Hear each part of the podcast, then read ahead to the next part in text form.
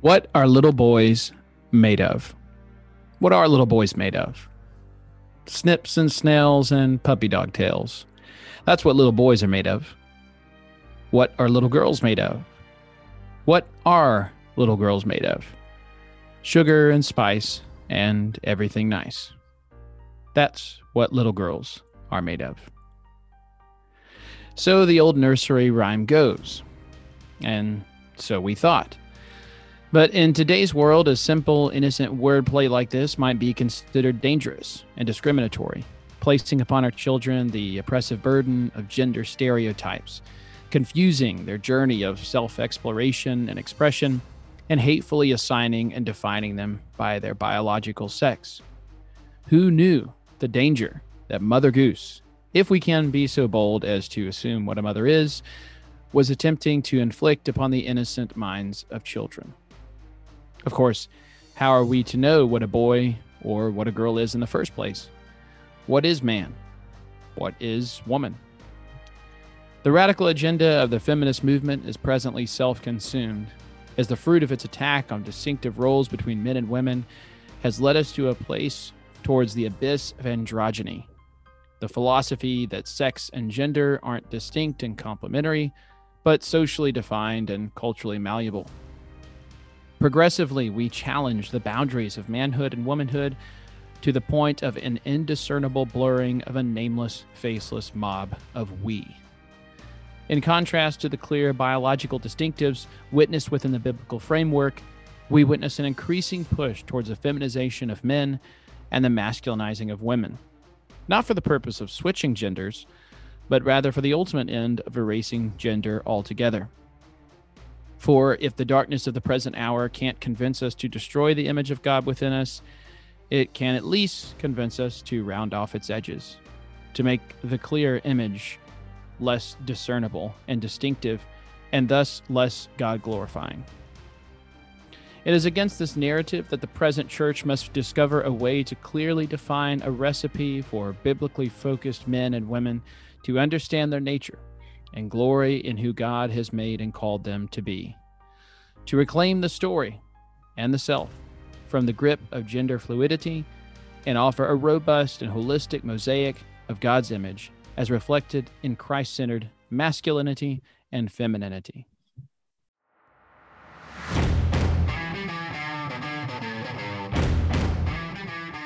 Welcome to Who Let the Dogma Out. I'm Jacob Rutledge. I'm joined by my friends, my brothers, my co hosts, Daniel Mayfield, Jack Wilkie. And before Daniel's able to say anything, I'm sitting here with my nice cup of Peet's K Cup coffee. And uh, despicable. brewed. Oh, Brewed. You can't Brewed. even use that word. yeah. That is It was shameful. it was boiled. Um, but uh, anyways, how's it going, guys? I was doing a Uh, lot better before I heard you drink K cups, man. Yeah, and then you've got a cup that says Bible nerd. Bible nerd. Now that's a cool cup. That's actually from the Museum of the Bible. There That you is So- that is a cool cup. It's but what's in it? That's what I'm saying. Like here you have the word Bible and the and what's in it is terrible contents. It just doesn't fit. Go. That's true. Can't deny that. yeah. You- so Can't deny eh, that. if we have people listening who are coffee people like Daniel, I think Daniel's the big coffee guy among us, but I'm a I'm a coffee guy a little bit. Yeah. Give Jacob the business, please. Come on, you gotta step your game up Please. here, man. Don't lower our rating. yeah. Don't don't don't go so far as to do that. Well, see, least I drop- tried to I I tried to stick a hundred sardines in it to see if that would help, but it Oh, didn't. yeah. So too many. Sorry. That's sixty. That's sixty too many. So Who still uses a Keurig? Well, you, you mentioned Well, our I- ratings. I want to get to that before we get into the episode. Uh, despite Jacob's coffee taste, we need people to drop us some five stars. Uh, we are doing all right, but we could do better on our, our Okay. ratings. So if you're listening, if you're enjoying, go onto your, your podcast app, leave us a five star. We had a uh, one or two star from somebody username Clive Staples, which at first I was really excited that C.S. Lewis himself came back from the dead. But then I saw he was being critical of us, so I mean that, that kind of stings Which- a little bit. One of my heroes, but C.S. I Lewis think would it love was this. I think it was the White Witch. the Yeah. White Witch, Jadis. Yeah, okay. Um, so yeah, five star reviews if you're listening, enjoying the show. Um, as Jacob's intro let you know, we're talking about gender this week, male, female, uh, the difference between the two, the fact that there is a difference between the two, the roles that are uh, given therein, because as you got at in the intro, it's one of those things where even saying that there's differences, even saying, you know what, there's toys made for little boys, toys made for little girls. Oh, you know the the pink and blue thing. It's very funny that people do like the gender reveal party where it explodes into pink, explodes into blue, whatever that kind of thing. And then after that, we have to basically pretend like there's no difference anymore. Mm-hmm. Like these these kids have to be raised neutrally, not you know with the same qualities, the same uh, attributes, and and that's what we want to get at today. Is is that biblical? Uh, is is that what God's design was for men and women? I, th- I think we could just just first Corinthians 16, 13, this bad boy, and just we could just be done. Act like men. When I read that, it's like, wow, Paul actually said that. Act like men. And that and he uses he uses the gender specific uh, you know, the, within Greek, there's, you know, there is uh, generic mankind, and then there's gender specific male female that that alone implies that there's a difference. If you can act like a man, it implies that there's a way to act like a woman. And it implies that if you are a man, then you should not be acting like a woman. Meaning that it, and you guys think that a lot of these these differences, you know, obviously we're going to look at some scriptures that point out the difference here, but I think people get hung up because we think that there is and not we don't just think but there is a lot of crossover. If you were if you were to line up on a piece of paper if you had uh, attributes of manhood on one side and attributes of of uh, womanhood on the other side you'd get a lot of crossover right? Um there there'd be a lot of qualities that you'd say well this could this this quality could also be true of of women and, and it could also be true of men but um obviously there are differences, right? Yeah, not only differences, but what is the dominant trait of particular uh, the each particular sex and how those traits, although they overlap, are expressed and defined in different ways. And we were talking a little bit about this beforehand. Um, I do think that there are, and I don't want to run ahead of ourselves because we want to come back to some of the scriptures, but I do think that there are characteristics of um, that the Bible would define even as masculine that some in our culture, because they have no anchoring within Christianity and within Jesus, probably wouldn't define those as masculine, like meekness or compassion or gentleness. But even within the biblical sense, like men and women both are compassionate and gentle, but how a man expresses gentleness and compassion is going to look different than how a woman expresses it, specifically because he is a man. Mm-hmm. And so, um, how he tempers his strength, how he tempers his desires to show forth those specific, you know, characteristics. And I think that you see that that diversity um, right. and that complementary nature of the sexes uh, within the Genesis story, which is I kind of think where we're wanting to start, right? Sure. Yeah. And that I, I was going to say to that of God made the differences, and so it makes sense that Satan, who is trying to destroy all the works of God would want to remove the differences. And so when we see this yes. culture, I think some Christians, and this again goes back to what we want to do with this podcast, is talk about how discipled you've been by the culture. Your beliefs, the things that you hold, might not be as organic as you think they are. And so when you think, you know, that these gender distinctions don't matter, and, and essentially that we as humans have evolved past that, we're we're wiser than we used to be in in where we've come in gender relations, gender roles Satan would be the one that would want to remove the distinctions because God right. made those distinctions. And when you're seeing, I mean, you go out in public, you guys, I think you, the three of us have talked about a little bit before. You go places and it's like, is that a man? Is that a woman? You know, and that's mm-hmm. not even mm-hmm. talking about the mm-hmm. transgenderism thing where you can look at somebody and clearly go, whoa, they're trying to be the other thing. But like right. the the haircuts, the dress, all that is like just totally slowly morphing towards a blend where there's no difference yeah. between anybody. And when you look at the the biodiversity of all of creation and then the diversity of male and female that God created, that's not how he set it up. That's not what Genesis is leading us to when God creates Adam, says he needs a helper mm-hmm. suitable for him, And so I'm Mhm. going to create a woman out of him to be alongside him, and the two are, are going to pair together perfectly to complete what the other one is lacking. That's why you need the difference between the two. Yeah. Well, and I think the biological, physical aspect of it shows that there are differences, right? Like a man, like Adam and Eve, like you know, look totally different. Totally Adam weighed different. more. Yeah, yeah. I mean, the the body, the hair, the the sharper, more delicate features of a woman, uh, everything. And and but I was I'm I guess I'm saying that the physical differences are a tangible recognition that there are deeper differences as well. Right, and we reckon- we see those all the time, right? I mean, the the emotional differences. Men and women are drawn to different things. We were talking before the show about how, you know, people can look at they can say that, you know, the the culturally ascribed features of being a man are just cultural constructs and they're stupid, you know, the whole the football, grilling out, that kind of thing. They say, well, and I think Jack made the point yeah, that may be a silly description of what it be, means to be a man, but but you have to be honest enough to say there's a reason why men are drawn to those things and women are drawn to other things, and broadly it's this way. And going back to what Jack was talking about, um, you know, this blending of the two sexes, this has to come on the heels of denying the central reality. So as culture at large is becoming increasingly more atheistic, we're now seeing because it's like if there is no God, then who sets the standard? I do. And you see this in Romans 1, where when the central chief reality, which is God, was denied, what followed? Well, it followed that men gave up natural relations with women and were consumed for one another. And women gave up natural relations with men and were consumed with one another. So if the chief reality is denied, which is Satan's ultimate goal, then everything else falls apart because there's there is no basis for it.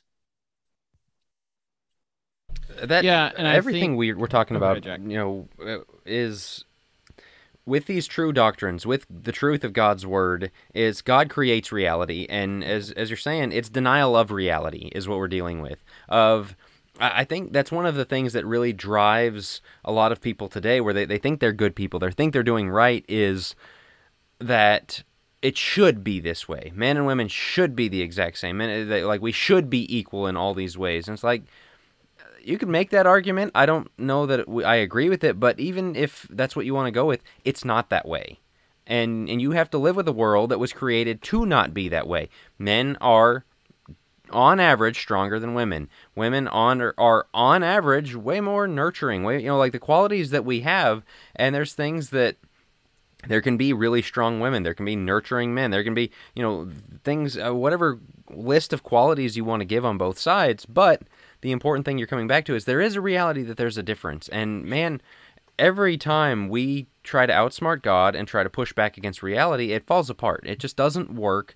The the natural limitations you run into that are there you mentioned you know men are generally taller men are generally heavy heavier men are generally more uh, musculature uh, muscular is the word i'm looking for um, those are outward things but inside you know the testosterone estrogen the the makeup of, of who we are on the inside drives those kinds of things. We all have kids. We've all Wait. got a boy uh, both boys and girls right uh, in each family.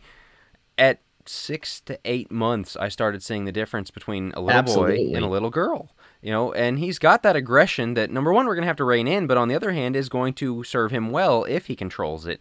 And she's got qualities you know that he doesn't. And it's just you can't deny that those things are there but what the culture is trying really hard to do is deny that and what the church is tempted to do is well i could see some both sides and, and ride the fence on this Mhm. Yeah, which we're just I really have have gained a lot from an illustration that I heard years ago from Tim Lewis and he's used this through a lot of his lessons over the years but he talks about how the church has always tried to keep an arm's length distance from the world.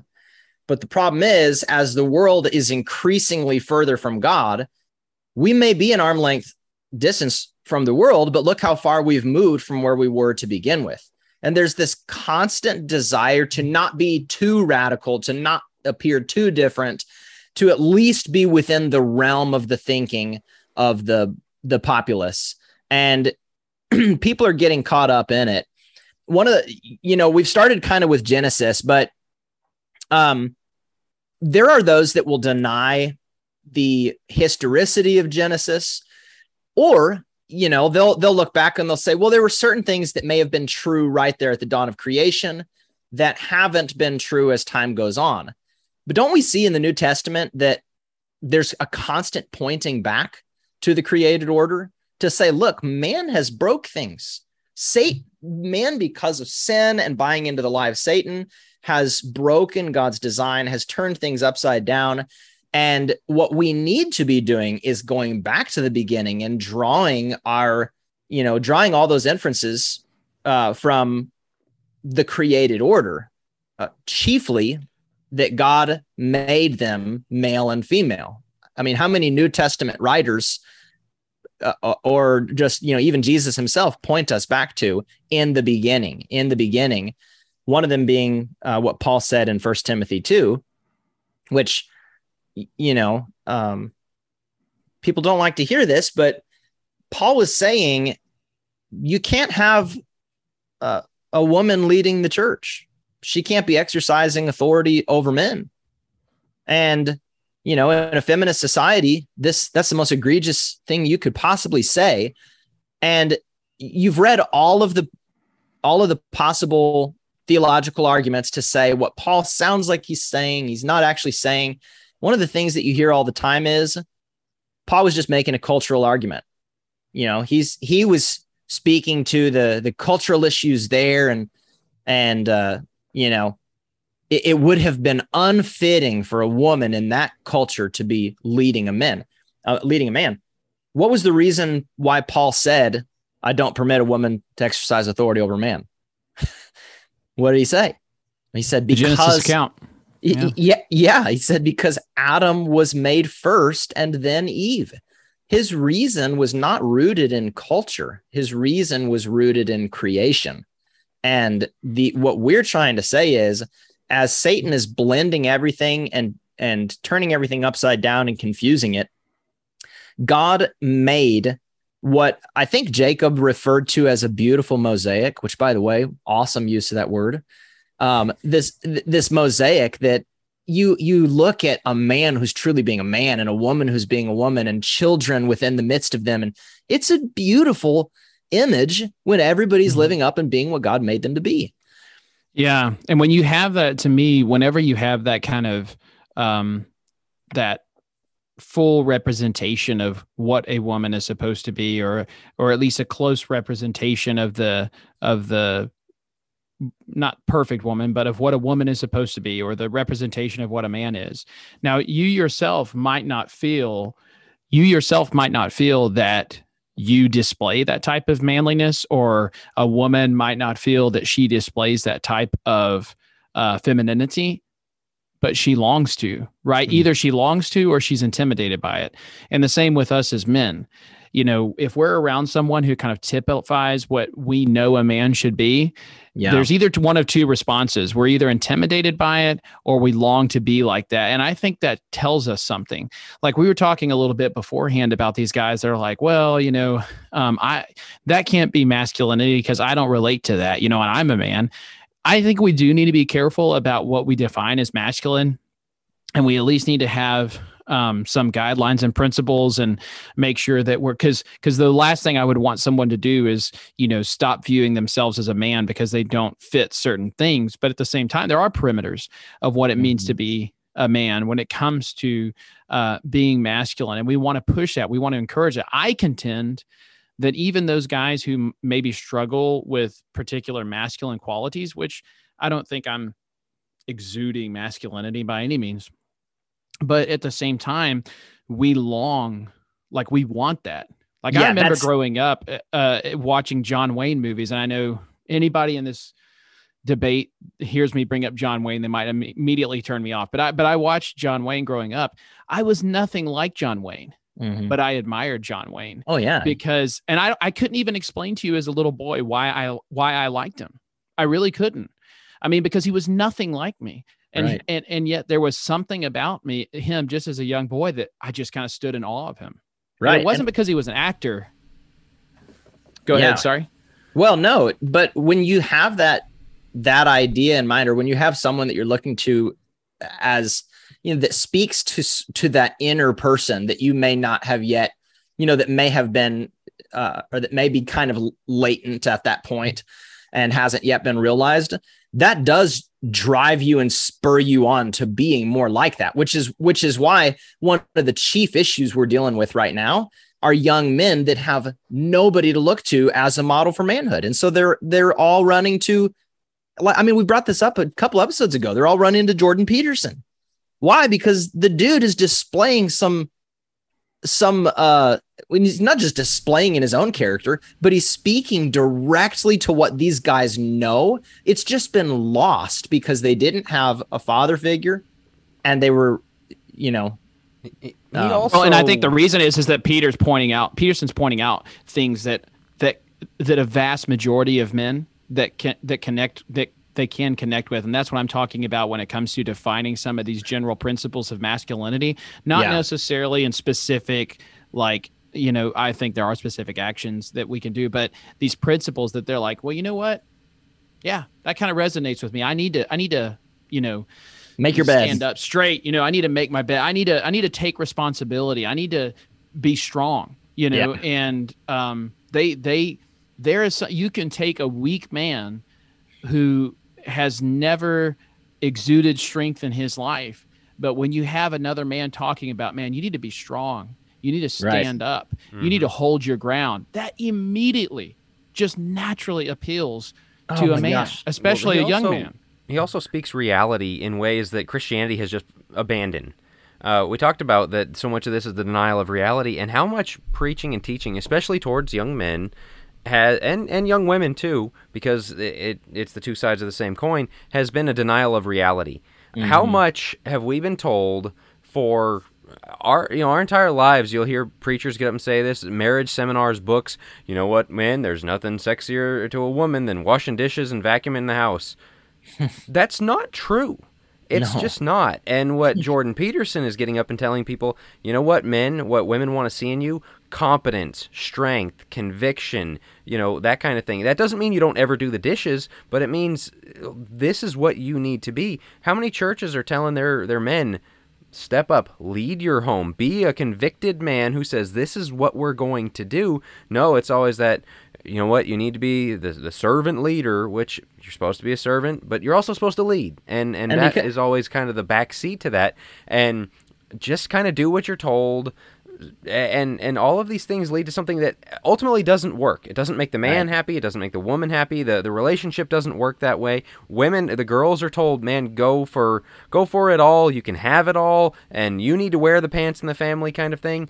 And you you hammer this into generation after generation and then everybody's unhappy and somebody Right. like Peterson comes along and says actually it works this way and they speak reality and people go wow Yeah. I, will I'll I- listen to you buddy well we got to take that back we're the church I heard um, Paul Washer deliver a message some years ago, and he was speaking to this, you know, this idea that we you can't necessarily, um, not everybody is going to fit the the you know the picture perfect model of what a what a man is or the picture perfect model of what a woman is. Um, every, everyone's going to be lacking to a degree, but he told the story of um, some of the greatest um, masculinity that he'd ever seen. And it was, they were somewhere over in some foreign country doing missions. And they were going to be going into, they were going into some jungle where there was a potential Oh, for. I just heard for- this clip. did you hear that? Yeah, for, for cannibalism. I mean, It was, I mean, it was going to be super dangerous. And the guy that was with him was uh, kind of a softer spoken guy, very slight in his figure. And, you know, so he didn't have the, um, the Arnold Schwarzenegger, um, you know, v- triangle shaped uh, body type, but it didn't matter because he said, look, this was a man. Here he was, um, didn't, didn't have the capacity to defend uh, on a physical level that some would, but he made, he took a chance for the cause of Christ that so many would not. He pushed past even the physical and, and wasn't completely bound by that.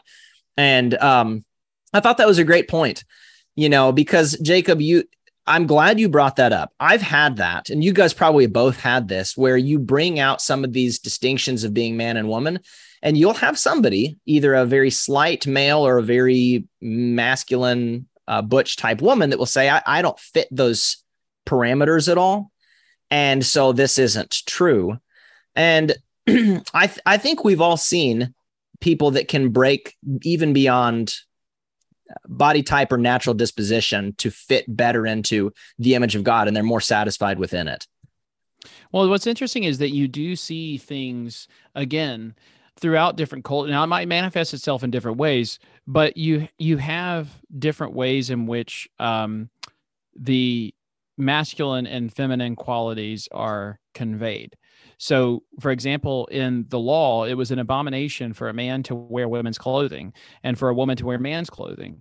You know, later in First Corinthians, Paul talks about a woman's hair um, being a natural adornment for her, whereas if a man has long hair, it's essentially unnatural. Um, now, we're not going to get into discussion of whether or not men can have long hair. Of course, it's a sin to have a man bun, but um, you know, uh, I'm kidding. I'm kidding. Only slightly. Um, so, but at the end of the day, um, Paul is assuming upon certain things that convey masculinity, femininity, and we shouldn't be afraid to say, okay, these are general principles by which we should appeal to and we should inform ourselves and by which we should encourage young men to pursue these things, mm-hmm. whether it's being the protector, whether it's being the provider whether you know one of the things i teach my sons I, am starting to i haven't quite started with our youngest one but you know my oldest son is um, uh, i made a post about this and i got flack for it from people but i we have a routine where i'll ask him what does it mean to be a man? Before i put him to bed. And he has i think we have eight or nine qualities that he lists off for me. And um, one of the ones in there is protect the people that you love. Um, and or no or sorry protect the weak but wouldn't you want your people you love? Wouldn't you want your daughter also to be doing that, Jacob? Yeah, exactly. I had people tell me that, like, you know, at what point does it? And, and my, but my thing is, is like, I want him growing up as a man to know that if someone's being taken advantage of, mm-hmm. um, that if that if someone that is weaker than him is being bullied, I expect him to take up for that person. I expect him to defend that person, and if he doesn't, then I'm going to be ashamed uh, that he didn't take his responsibility seriously as yeah. a young man. And, um, you know, I think there are other characteristics that I'm wanting to teach my daughter, some overlap, as we talked about, but expressed yeah. in different ways. You're yeah. getting to something, and this is where I want to go with this right now, and then we'll kind of break it out in different ways through the rest of the episode we've kind of talked about there's there's a million wrong ways to be a man there's a million wrong ways to be a woman or there's a million things that you could label as that's what it means to be a man that's the ideal that's wrong. Um, on on my other podcast think deeper we had an episode of this of all the wrong male stereotypes. The playboy the you know well i'm a, I'm a man because i go outdoors and hunt and it's like there's nothing wrong with that but that doesn't make you a man you know the beer football barbecue thing you know it's like you know th- this is not the ideal. What and so we want to get at what is the ideal because i think what you guys are talking about is some of the people that criticize the the stereotypes they can look at that and say well that i don't have to like football to be a man. It's like no you don't but it also doesn't mean you're a man if you are very wimpy, if you're very, you know, whatever the case may be. I you still actually, have to act like man. Right. I wrote on this actually at uh, focuspress.org a while back about scientifically, statistically, testosterone is like at an all-time low in men. Like the, mm-hmm. the chemicals that make us up that, that make us more manly, men are supposed to have way higher levels than men, have been falling precipitously for decades. And so you've got a culture full of men who internally don't even have the makeup to be a man. And so to become men, like this is something you have to have to actively pursue. And so what we're getting at here is that there is something to pursue. What it is to be a man, what it is to be a woman. And so let's let's get into some definitions, biblical, um, God-driven, God-given definitions. Let's start. We've been talking man a lot. Let's let's start with women. What is a godly biblical woman? What is? Let's define that Ooh, for people. Uh, Jack, Ooh, great question. I'm not a biologist, so I'm not qualified to answer this. Nicely um, done. It's a great Sorry, question. Are there any other us to switch questions? Softball. So Right. Yeah, that's why I jumped in to ask the question so I can make you No, guys I- answer it. Thank you for that very much. Uh, oof, my goodness. Well, first of all, let me just answer one other thing. All time low testosterone. My belief is that it's because of um, almond milk and and kale. He's not kidding as much as you think. it has to be. Did you know that there's only like one or two almonds per cup per serving of almond milk? how do you milk an almond? Like that's you what you have to go very. There's a very small very careful. on it that you that you access. Uh, We- are we- Is that one going to stay in there or not? No, I, You it, you can Tread carefully. Yes, it, you you can. Uh, well, but really and truly, uh, that is uh, Jack. To your question, what is a woman? Well, um, it goes. You have to go back to the dawn of creation and look at God's creation of Eve, and um, what she was made to be, and then and then I think you. So she was made to be a helper of the man in this glorious mission of bringing dominion over the whole earth and filling it and subduing it. And you know, you you get all kinds of people that say, well, not every woman's going to get married, and not every woman is going to be capable of um, being fertile and even having babies or that kind of thing. And we cannot allow the the the the nor- what's normative biblically and creationally to be displaced because of outliers and because of certain exceptions even if you go to First Timothy 2, Paul literally said he's so he said the reason why a woman cannot exercise authority over man is because Adam was made first and then Eve. Well, then he goes on to say, yet she will be saved through childbearing. Like, what do you what do you do with that? Paul's saying the essentially, I think and maybe you guys will disagree, but I'll give you my take on what I what I think he's saying is that she'll be she will be saved by remaining within her God-given role um insofar as she's able. There's going to obviously be certain things in the world that you know like sin has messed up a lot and made certain things not work the way that it's supposed to. Um but primarily she needs to be joining a man on the mission to fulfill the dominion mandate in Genesis. What well, I, I, I think that there are certain characteristics that we can say are typically defining of a woman. There's, there's two that stand out in my mind when it comes to the primary. Okay, maybe I should put it this way. The way I look at it is in scripture, I think that the primary, uh, one of the primary qualities of a woman is beauty, and one of the primary qualities of a man is strength. Now, so when it comes to beauty, what I mean by that is not necessarily physical beauty, although I do think that that is typically true, right? A, a woman's form is is much more beautiful than a man's form um, in a lot of different ways. That It's more aesthetically pleasing, but you see that word and that concept, uh, beauty, being applied to women and their spirit and the type of qualities that they are to uh, possess. For example, First Peter chapter three, where he talks about, you know, that the gentle and meek and quiet spirit of this wife is something that's beautiful in the eyes of God, something that is desirable. Try Um, reading that one the at the feminist convention. Yeah, yeah, but but but I think that you see this concept of, and Scripture will actually even point out. Of course, it does this with men as well, but it but it won't. I don't think it calls men beautiful, but it will point out when a woman's beautiful. Um, so I think that a, primarily a woman is more um, aesthetically pleasing um, when it comes to physically. We're talking biologically but also emotionally and spiritually they're typically more called to be more nurturing more tender more life-giving um, when it comes to children when it comes to um, those that they have been commissioned to to lead and to care for.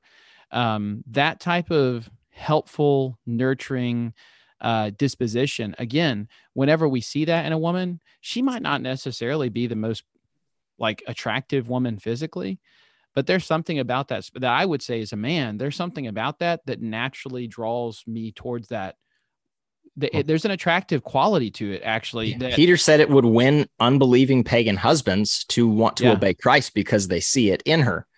But you see the reverse of that in, in the Proverbs where it says, if you have a woman that isn't that, and she's overbearing and kind of the the front runner, very aggressive and contentious, he said it's better. A man would be happier living on the corner of a rooftop. Yeah. Um, because it's such a break from what God made. Is Jack, did you yeah, I mean, you see that. You know, I, I think I mentioned the phrase earlier, the wearing the pants in the family kind of thing, and that that wrestle for control, and and really, there's this kind of wrestle in society going on right now. You know, uh, the it was, a Beyonce or Rihanna or one of those people. Girls run the world, and you know those kinds of things. And they're teaching little girls Which those things.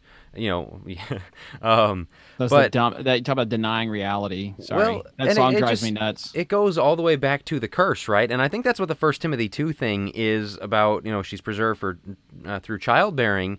Is it's really pointing back to the curse. Is all right, Yeah. Eve. Here's the deal from here on out. You're gonna have pain in childbearing. You're gonna bring forth. You're gonna be fruitful and multiply. It's gonna be hard for you. You're gonna have to deal with that, and your desire for your husband. Which is very clearly talking about a power dynamic. Uh, Is you're gonna be you're gonna desire for him. He's gonna rule over you. you. You're gonna want the upper hand. You're gonna want to wear the pants in the family Yep. is what uh, that's going to be your curse. That's going to be the problem, and you're not going to get it. It's not going to work that way. And so when they try to do it, it's the contentious woman thing you're talking about in Proverbs, and the opposite of that is being a you know sub- submissive wife, you know, the, bearing the children, keeping the home, as uh, as Titus two talks about. Um, all of these concepts, but you see the ugliness of that because you talked about the beauty of a, a loving, nurturing, caring woman who cares for those around her, takes care, you know, and blesses them. And I think that's what Proverbs 31 is getting at. Um, have you guys seen much of um, the? She was in the Avengers movies. Brie Larson, like the interviews with Dude. her. There's this YouTube channel called Charisma on it. Command, and it's talking about like how to be likable, how to connect with people, and she's like his his poster What child, not bad do. example of like how to turn people away, how to be obnoxious, and it's her her feminism is so obnoxious that on every interview she does with her co-stars, she's trying to one up the men. I'm stronger than you. I'm better than you. I'm smarter than you. I'm and you just see that that desire to rule and take over and it's so off-putting. Like you Yeah. can tell it's it, it, it's so awkward for everyone, but then when you see the opposite, you see it, the beauty of it like you guys are talking about. And so Okay. So let's define submission a little bit before we get out of here because man, that's something that people really really hate that word, but it's a good word. Okay. So one thing I wanted to get, and because, and this might be good. Like, you know, I, I think for the most part, we all agree. Maybe there's some disagreement here. Jacob, I noticed you kind of shifted away from where I was taking the original question about, you know, what it means to be a woman. And maybe you didn't, maybe that wasn't even intentional.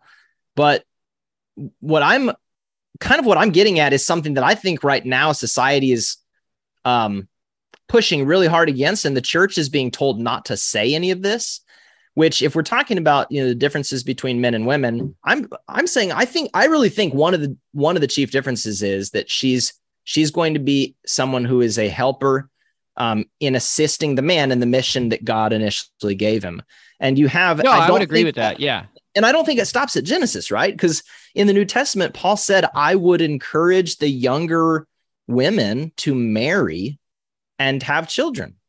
And, you know, and, and like you said, Titus two, have the older women encourage the younger women to be keepers of the home. And um there, so there's something to be said if you're looking at the differences between men and women that she's going to flourish in a home environment, making it a beautiful place, making it a sanctuary, creating, you know, wonderful smells of food and baking and desserts in the oven and putting color and life to it. And what do you what do you guys think? Am I am I uh No, I I know think- that that- I agree with you. I was I was saying that as a compliment of what you were saying is like I think that this beautiful helper, right? This this this individual, this woman who just thrives in this um submissive, supportive role. Yeah. And um, how when those things are flipped, it not only becomes distorted. I'm going to tie this into what Jack was saying. It not only becomes distorted, but it also makes um, both sexes miserable. Um, there there have been studies that have shown that even though um, the uh, pay of women has increased, we have more women CEOs than we have before. more women up in the higher workforce that actually as women's liberties have in if you want to view it in that way if women's liber as li- women's liber- liberties have increased their happiness has decreased. Isn't that satisfaction and contentment has decreased. Well, I, and um, you you're also on the flip side you're having more mental health issues yeah, um, with men with men and i think Right. that is the reason is because they have no purpose they have no they don't when you don't know what it means to be a man or when you are told i know we're still talking about women here but when you are told as a man that things that you naturally feel inclined towards i'm not talking about sinful things i'm just talking about things that you naturally feel as a man that those things are bad and and those things are wrong like you you are really going to struggle with a sense of identity and therefore a sense of mm-hmm. purpose and therefore a sense of well-being and so it's no surprise that as the world tries to flip and to distort God's Yeah. beautiful picture that he has given that the result of that is going to be absolute misery and it is Yeah. to it is to the shame of the church that we are unwilling to say these things Well, because it is it is destructive for young men Right. especially the Jordan Right. Peterson thing we talked about. That's a reality that he's willing to say. Like I think his most famous YouTube clip was the one where he's on a TV interview saying,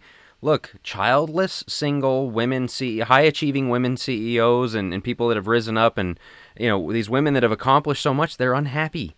And Right. you know they would the, the women we see at home with children and all that are happier and you know the, you can just see the interviewer you know famously having such a hard time processing it. So you're saying that women aren't you know as as capable in the workplace? He's like I'm not saying that at all. I'm saying they're not that's happy. not the point. so it's it's really uh, you, you talked about the build we've talked about the physical build a man is built like a dump truck you know and and so like if you have a dump truck and a mercedes benz and you send a mercedes benz through a construction site it's not going to work out that well.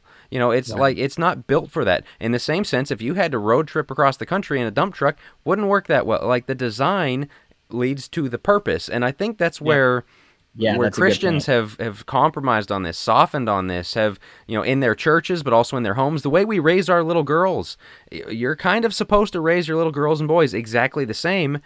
But why would we do that if we know they're different and have different purposes and different ends? That the telos, the design that God put them here for. But that's something that gets you in trouble. Like you said, Jacob, you had people mad at you for saying you're raising your little boy with qualities that maybe you want your little girl to have, but they're not going to be her defining qualities. And so that Yeah. I, I think we've covered pretty well what what we think a woman I wanna come- is biblically. quickly- But if you want to catch one more Yeah, before I just want to say what I think submissive because you asked what do we Oh, think that's right. submissiveness is. Totally I think forgot. submissiveness. Yeah, I, I got us off track. Uh, I oh, wanted to ask Jack that question. Yeah, he keeps asking us these hard Fair enough. questions. Um, but I think submissiveness is. I would define it as a a willing acceptance of God ordained authority. Um, a a Good. That's good. willing acceptance of God's authoritative rule as di- and, and that can come to a variety of different different spheres of life and we have a serious authority issue within our in- within western culture right Mhm. now We um, were built and- on it. what's that We were built on. yeah, oh, I know, I know, that. and, and and and people struggle with this idea of like we've talked about servant leadership before, which I think there can be some good concepts and of the servant leadership thing, but often we've talked about servant leadership as sometimes a means of rejecting authoritarianism, and uh, which authoritarianism meaning uh, from my perspective being someone who has the right to rule. It's like i've told like the church before i'm like listen yes our elders are shepherds and they're servants of the church but at the end of the day they're also men in authority and so whatever they dictate to the local congregation you have to submit to if you're a part of the body Mhm. unless it's uh, you know of course against god's will but Right. you know can't just run off down to the church down the street that it's going to give you exactly what you want. Right, right. And and that at the end of the day, like that is the relationship between the man. Somebody has to submit. Somebody has to submit. And we see within scripture within marriage, the Right. man is the head of the home. But And it, it even would you don't you think that it even goes so like one of the things of complementarianism is that it's said that it's limited this creational difference to marriage and the church Sure. and it's said outside of that it you know it's it's open it's open uh season it's Basically, that. God created two roles in which this applies, and the rest of the time, it's it's just not there. right so how does this bear out in the rest of society well, the head of man is woman. I mean, Paul says that in 1 Corinthians chapter 11. He doesn't say the head of a man and his wife. That's a mistranslation of the ESV, although I use the ESV. The head Yeah. of man is is is woman, and sh- and and I had people give me flack on this. I wrote an article a while back. I tend to be getting flack a lot now. That, um, but uh, I wrote an article a while back on uh, women respecting their husbands, Mhm. and um, one of the things I put in that article was, you know, we should be pushing men to take this role upon themselves in society. Now, I think most people would have been okay for me staying, you know, just within the church and just within the home. Yeah, you go But outside. have, that. we? Haven't we always? Well, but haven't we always said that what God is doing in the home and in the church is what He's wanting to do in the world? Like, haven't we said that that's the center by which God is trying to like influence? Right. As the home goes, so goes the world. What- But until Well, you say this, make- Right. Why would it make sense to have these distinctions in the two most important institutions on the planet and them not like spill over into public life? Well, and I told people, I said, listen, I don't, I'm not saying that there's not nuance. I'm not saying that there's like how that plays out in like the workplace every time. Different scenarios might apply to different situations. I said, but what I'm saying is this just in general, as a culture and as Christians, we should be uh, uh, uh, careful. We should reject really a society in which men are submissive and women are dominant. That's what I'm saying. We should reject a culture that is promoting that type of framework. But as we've talked about before, this really isn't a, a push to like switch the roles, like for women to be men and men to be women. It, I know it looks like that, but I'm convinced that really the reason that this is happening, and I don't even think the people that are pushing these narratives realize this, but we're beginning to see it with the promotion of transgenderism, is Satan is wanting to move our culture towards androgyny. It's not a replacement of the roles as much as it is there is no role, there is no gender, there is no male, there is no female. We're just the faceless we, right? We're just this gray area. And because Satan is about blurring the lines of God's distinctiveness within his natural law and within his special law. And so I, I think that that is why this move towards androgyny is becoming more pronounced and you're having is becoming more and more difficult but at the same time and we've talked about this before there are still landmarks within our culture that show that the the falseness of that narrative one of them being sports right? Uh, sports is a testimony to the fact it doesn't matter how much you try and push the fact that there are no differences and we're all the same like yes there are. Yeah There but but you can you can try it for a season. I i but one one guy that i like to listen to said stupidity doesn't last long. And Yep. If if we try to do these things societally if we try to erase what it means to be a man what it means to be a woman it can't last longer than about a generation. Maybe maybe a couple generations but people are going to uh, you know people are going to wake up and they're going to realize you already see within the transgender movement within just a couple years after having these major surgeries these young people are saying this was a bad decision. I this It's isn't sad. right. I you know i was told that this was going to fulfill me it didn't i want to be what i was born as Well, even on a more basic level, uh, you know, a man who goes out, you know, pers- uh, the the playboy lifestyle and pursues women, and you're just over and over, they're miserable. W- A woman Yeah. who goes out and says, you know, I, I I don't want a man, I don't want kids, you know, this is how it's going to be. Most of the time, they end up miserable. Uh, uh, just all of these ways in which we can deny our reality it doesn't work. Like again, you were designed for a certain thing, and man, if you go off roading in that Mercedes Benz, it's going to come out of it beat up. It's going to come out of it in bad shape, and so we can't do that. Um, I appreciate you guys for handling the submission question well enough that I don't think I need to add anything to that anymore. right? um, Jacob, but you had made a, a. I think this will transition us to the masculine side. You had made a really good point in one of our conversations about this. I think it was you, maybe it was Daniel. I'm giving credit to the whoever. If, if, if it was if it was good, it was probably me. That's it. So- That's, fair enough.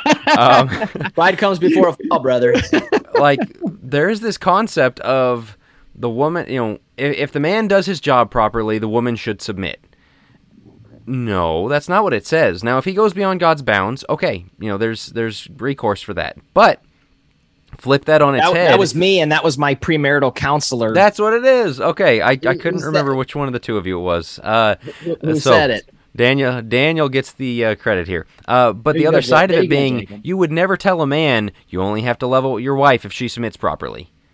Like because that is the the two sides of uh, you love her, you submit and respect, you know, submit to and respect him, and th- that is something that again churches christianity is teaching women of you know what if he does his job right then then you you know it'll make it easy for you to submit and then you can do it. Well guess what? No man is going to be perfect. No man Right. is going to make a decision that you agree with every single time and so it's giving women a pass of when you don't like it you don't have to. And then you can kind of butt heads over the rule of the family. That is the hard part of this is you're there are going to be times in which you have to say i don't agree with that. I think it's terrible okay, you know, like I, I think that's the wrong decision, but it is your decision. Um, as far as the man side, there's going to be times where your your wife is, you know, you, you don't want to love her. Colossians, there's a reason it says don't be embittered towards your wives. You might be mad at her for Mhm. disagreeing with you. You might be mad at her for not, you know, wanting to go along with what you say. Whatever it may be, that's something you have to guard against. And the other side of it is that that veto vote, right? The the thing where you can say, "Look, we disagree on this, but this is what we're going to do." That's something you don't just use every day. All right, honey, you want this for dinner? I want that. We're having this because I'm the man. All right, honey, you want to, you know, go to this place for vacation? I want to go to the other one. We're going to mine because I'm the man.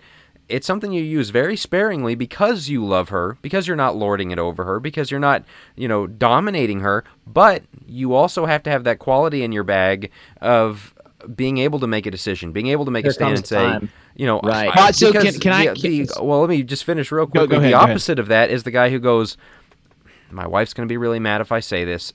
I think it's the right thing to do, but fine. You know, happy wife, happy life, and so we'll go with that." And he won't take the stand. Well, that's what you need out of the masculinity in the relationship is taking the hard stands when they need to be taken, but not abusing that power and, and overdoing it. Which yeah, which I think is also part of that curse.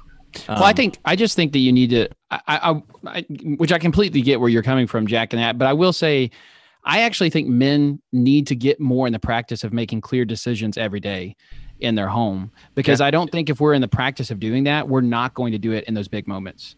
Um, and like, for example, I was reading something the other day, like, how often do we have these discussions like on Sunday afternoon where you and the wife are like, Hey, where are we going to eat? I don't know. Where do you want to eat? I don't know. Where do you want to, where do you want to eat? And it's like, that's something small, but I think that's a way where as a man, you can begin to practice some of those decision, like clear decision processes where as a family, Hey, this is where we're going to go or giving you being here. We're either going here or we're going here. You don't have to domineer. I don't think in that situation, I think it can become domineering if you're not careful, but I don't know. I, I just, for Well, me, that's- I'm, I Well, just wanted to clarify. I meant the ones where of like I want this and you want that, and so I want my Right. way. But you're right. Yeah, if you know, pushing it over. and Yeah. I think that's one of the other things about authority in general, government, elders, parents, father, or I mean husband to wife, is your job is to create boundaries for which the people who are submitting to you to operate in. You're telling them this is, you know, where I, here's the decisions I'm going to make. The rest is up to you. The rest you can operate within that. But you're also giving, you're taking a burden off of their back, so they don't have to think about everything. They don't have to do everything, and and that's the hard Right. part of being the leader. Well, uh, so so I, I agree with Jacob just in the sense of you know you do need to get in the practice of making some decisions and being just being a decisive figure, somebody that can make a decision. But I think that the trouble and maybe some of the reason why there is some of the feminist pushback is that historically it has been that the kinds of decisions that men are pushing really hard on are the kinds that are not really going to be for the benefit and the good of the family. So they do make all of the, you know, the real quick, decisive, short term decisions, and they do it kind of forcefully and they do it in a way that's, you know, maybe unbecoming of the design God gave them. But part of being a man, also, I think, if God gave Adam this mission, and then the man needs to have a vision in his mind of where he's, if he's in a leadership position, he has a direction, he has something in front of him, he knows where he's going. And so there's an end goal in mind. And I think about in my family, the ultimate destination is I want my bride to hear well done, good and faithful servant. I want my my children to hear well done, good and faithful servant. So I'm going to shape all of the the big family decisions around that ultimate end. And it I think maybe in like a decade of marriage, I mean, how often do you have to make a, a you know a decision that's totally um you know this is the way we're going to do it and where where your It's- it's wife not- is going to give his serious problems like you right it's know, not it's like- not very often Well, and I think that First Corinthians 16, go back to First Corinthians 16, 13, and 14 helps to balance that out, right? He says, act like men, be strong. So those are very masculine ideas. You know, they, I, I, that goes back to, I think, I do think that one of the primary qualities of men is to be strong. I think we should be as strong physically as we possibly possibly can be, as strong mentally as we can be. The woman's called the weaker vessel in First Peter chapter three. Um, and that's not meant in a derogative sense. It's just meant uh, to to explain the natural way in which biology and and um, how that how that all works out. But right after that, First Corinthians 16, 14, he says, and let everything you do be done in love. Mhm. So so be strong, be a man. But the overriding principle of that is love. And so I think that's where decision making within the home can become domineering if it's not done in love. If, if your decisions aren't done with your wife in mind, Peter says in First Peter 3 and verse 7, you need to dwell with your wife in an understanding way. We as husbands know what kind of decisions are going to be difficult for our wives. And we might still have to make that decision. Um, Right. But at the end of the day, we're tender towards her in those moments because we realize it might be difficult for her to take. Um, and and we're careful about how we do it. So I think that that is um, this this subject of being strong, being decisive, making clear-headed decisions, and all of that falls under the idea of being a leader, being um, the head, being someone who's in a position of authority.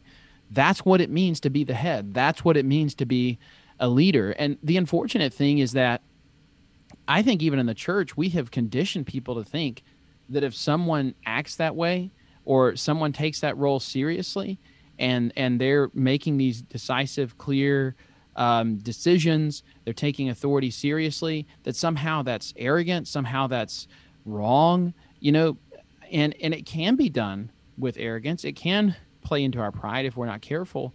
But we also know that at the heart of Christian leadership is the cross and our understanding of our own sin and the face of God's grace. And um, so I, I just think that we really need to encourage men, young men especially, stand up and be strong. You know, be who you are called to be as a man. And we need to encourage young women to be that helper, to be that that homemaker, to be that that person of, of a beautiful spirit that God desires and, and longs for. Um, and whenever you see that man, whenever you, and I think this is why marriage is at the heart of this, whenever you see a man being a man and a woman being a woman, and those two loving each other and serving each other in the way that God has called them to serve each other, man, it is a beautiful thing. It is a beautiful thing.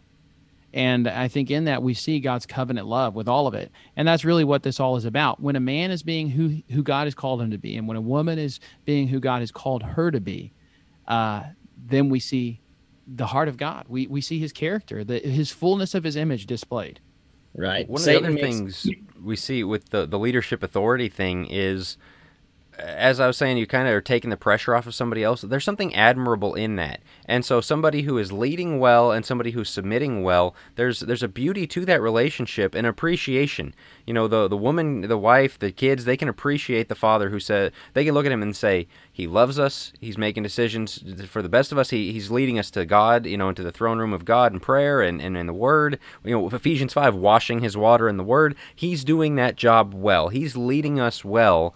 And then he can look and say, you know what, they're following me, they're they're with me, I'm letting them know I love them, they're respecting me. There's that, that symbiotic relationship of that because God didn't create it to be exactly the same. We are both supposed to love each other. We are both supposed to respect each other, but there's a reason he prioritized the respect and the submission from the wife to the husband and the the love of the husband to the wife, and it's because this is how that leader, you know, submission uh, thing plays out best. And so you kind of talked about the the love side of it. I think we're such a pendulum society, right?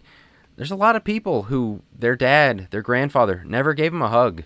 A lot of wives who their their husband said, you know what, like uh, this is a phrase that you'll hear from time time time to time, and it's really an abomination. You know what? I told you I loved you on our wedding day. I'll let you know if anything changes. Like Right. that's that's horrible. That is despicable.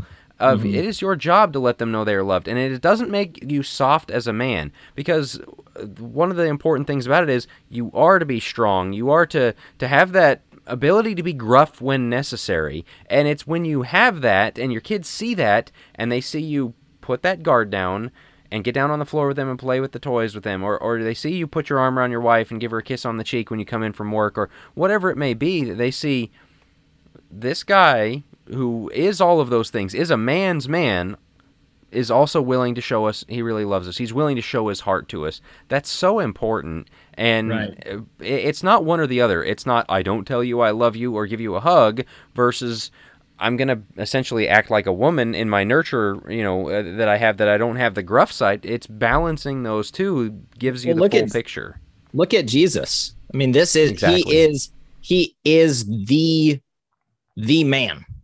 I mean, literally and in and essentially Manhood perfected. Right, exactly. And he was, I, there was n- nothing weak or wimpy about him. What he en- was able to endure mentally, physically, his fortitude, his his servitude, being, you know, John. He find finds out that his cousin John the Baptist dies, and he needs to get away to grieve. And while he's on his way to grieve, you know there's a whole crowd of people that needs his help. And so he spends the entire day serving them and uh feeding them. And then he finally gets away to to get away with to um to grieve and to have that time in prayer that he needed with God.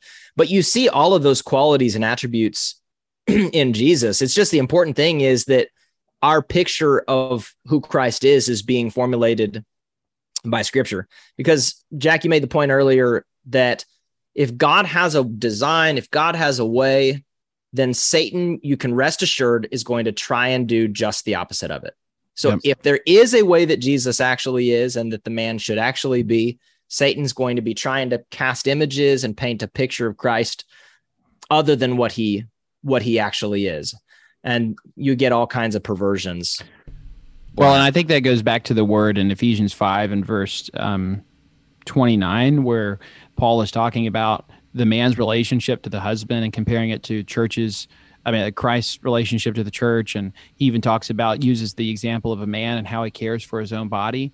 And he uses the word cherish. Mhm. And to Mhm. me, that is kind of the word that, man, I, I know I fail on so often do Right. we ch- do we ch- as men do we cherish our wives? You know do we do we have this view of just honoring them and just loving them and cherishing them above all others?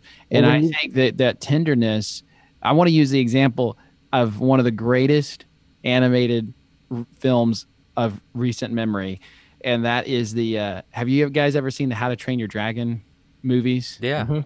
Oh, they're so good. Hmm. They're so good. I love them. And for a few reasons, but one of the main characters in there is the the dad, the chieftain, right? Yeah. And he's this really like manly, gruff, you know, battle worn guy and one of the great characters of animated films in recent memory. But in the second one, and I, I'm going somewhere with this, okay? In the second one, he sees his wife, who he thought was dead, right? And his transformation when he sees her as he's trying to woo her back to him and, and how tender he is and you and he still has his armor on and he still is this gruff bearded manly dude but it's just such a beautiful thing and i think doesn't the ecclesiastes writer say something about that like the way the man a man is with the woman when he's talking about these great mysteries Mm. like of Oh, life yeah.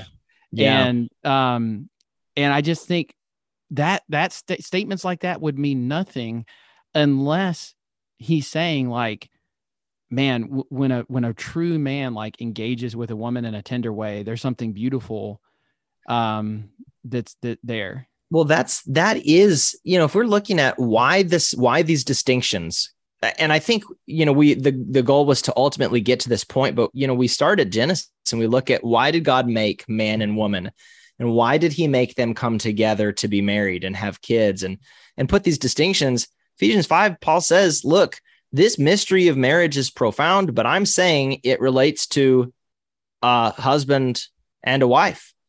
God uh, excuse me, I'm I'm saying that it relates to Christ and the church. Um, the re- the marriage relationship is a microcosm of the greatest relationship that has ever and will ever exist, namely Jesus Christ with his bride, the church. And if and when you do have a husband being like Christ and the bride being like the church and they're in marriage together, it portrays into the cosmos, let alone the surrounding culture, the glory of the relationship that God established uh, from the beginning, which was Him with His people, and it will be forever, and it is good. And that's really what we're trying to portray. So you break down the differences in gender, you say there's no difference at all, then that that image that marriage is supposed to promote and that the genders are supposed to promote completely uh, is washed away. So, Jack. Yeah, so we're, we're kind of running up against our, our time to finish here. Uh, I'm going to let the listeners behind the curtain a bit. We recorded an episode on, on male gender, male female gender roles and, and all that. And uh, you guys, we kind of looked at it and said it needs more scripture, needs more focus on that. And on the previously recorded one, we spent a lot more time kind of going against egalitarianism, laying out what the culture is pushing. And, and this time we wanted to dig a little more into scripture. And I, I'm really glad we did because we don't really need as much of a pushback on all the things the culture is, sh- is shoving on us when we know what the right thing is.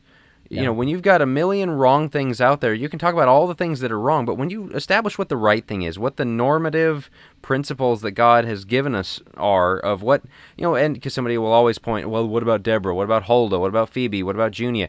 Women have always had a role in God's plan.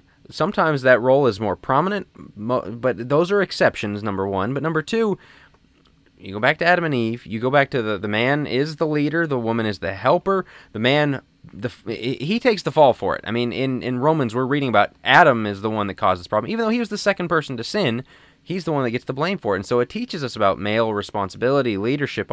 There's all these lessons, and when you establish that, and if we get that right in our homes, if we get that right in our churches, if, if, if we can start, you know, showing that to the society of this is what a godly man is, this is what a godly woman is, the the other things are defeated on the face. Like we've we've already got the mm-hmm. answer for those, and so I'm really glad we went and and did uh, redid this episode on those terms because the Scripture gives us everything we need to know. I, we've referenced Genesis, we've referenced uh, Ephesians five, 1 Peter three, 1 Timothy two, uh, 1 Corinthians. There's there's there's plenty in there that indicates this is how God wants it. This is how God designed it. What our eyes are telling us is backed by what the scripture has for us a special mm-hmm. revelation, natural revelation.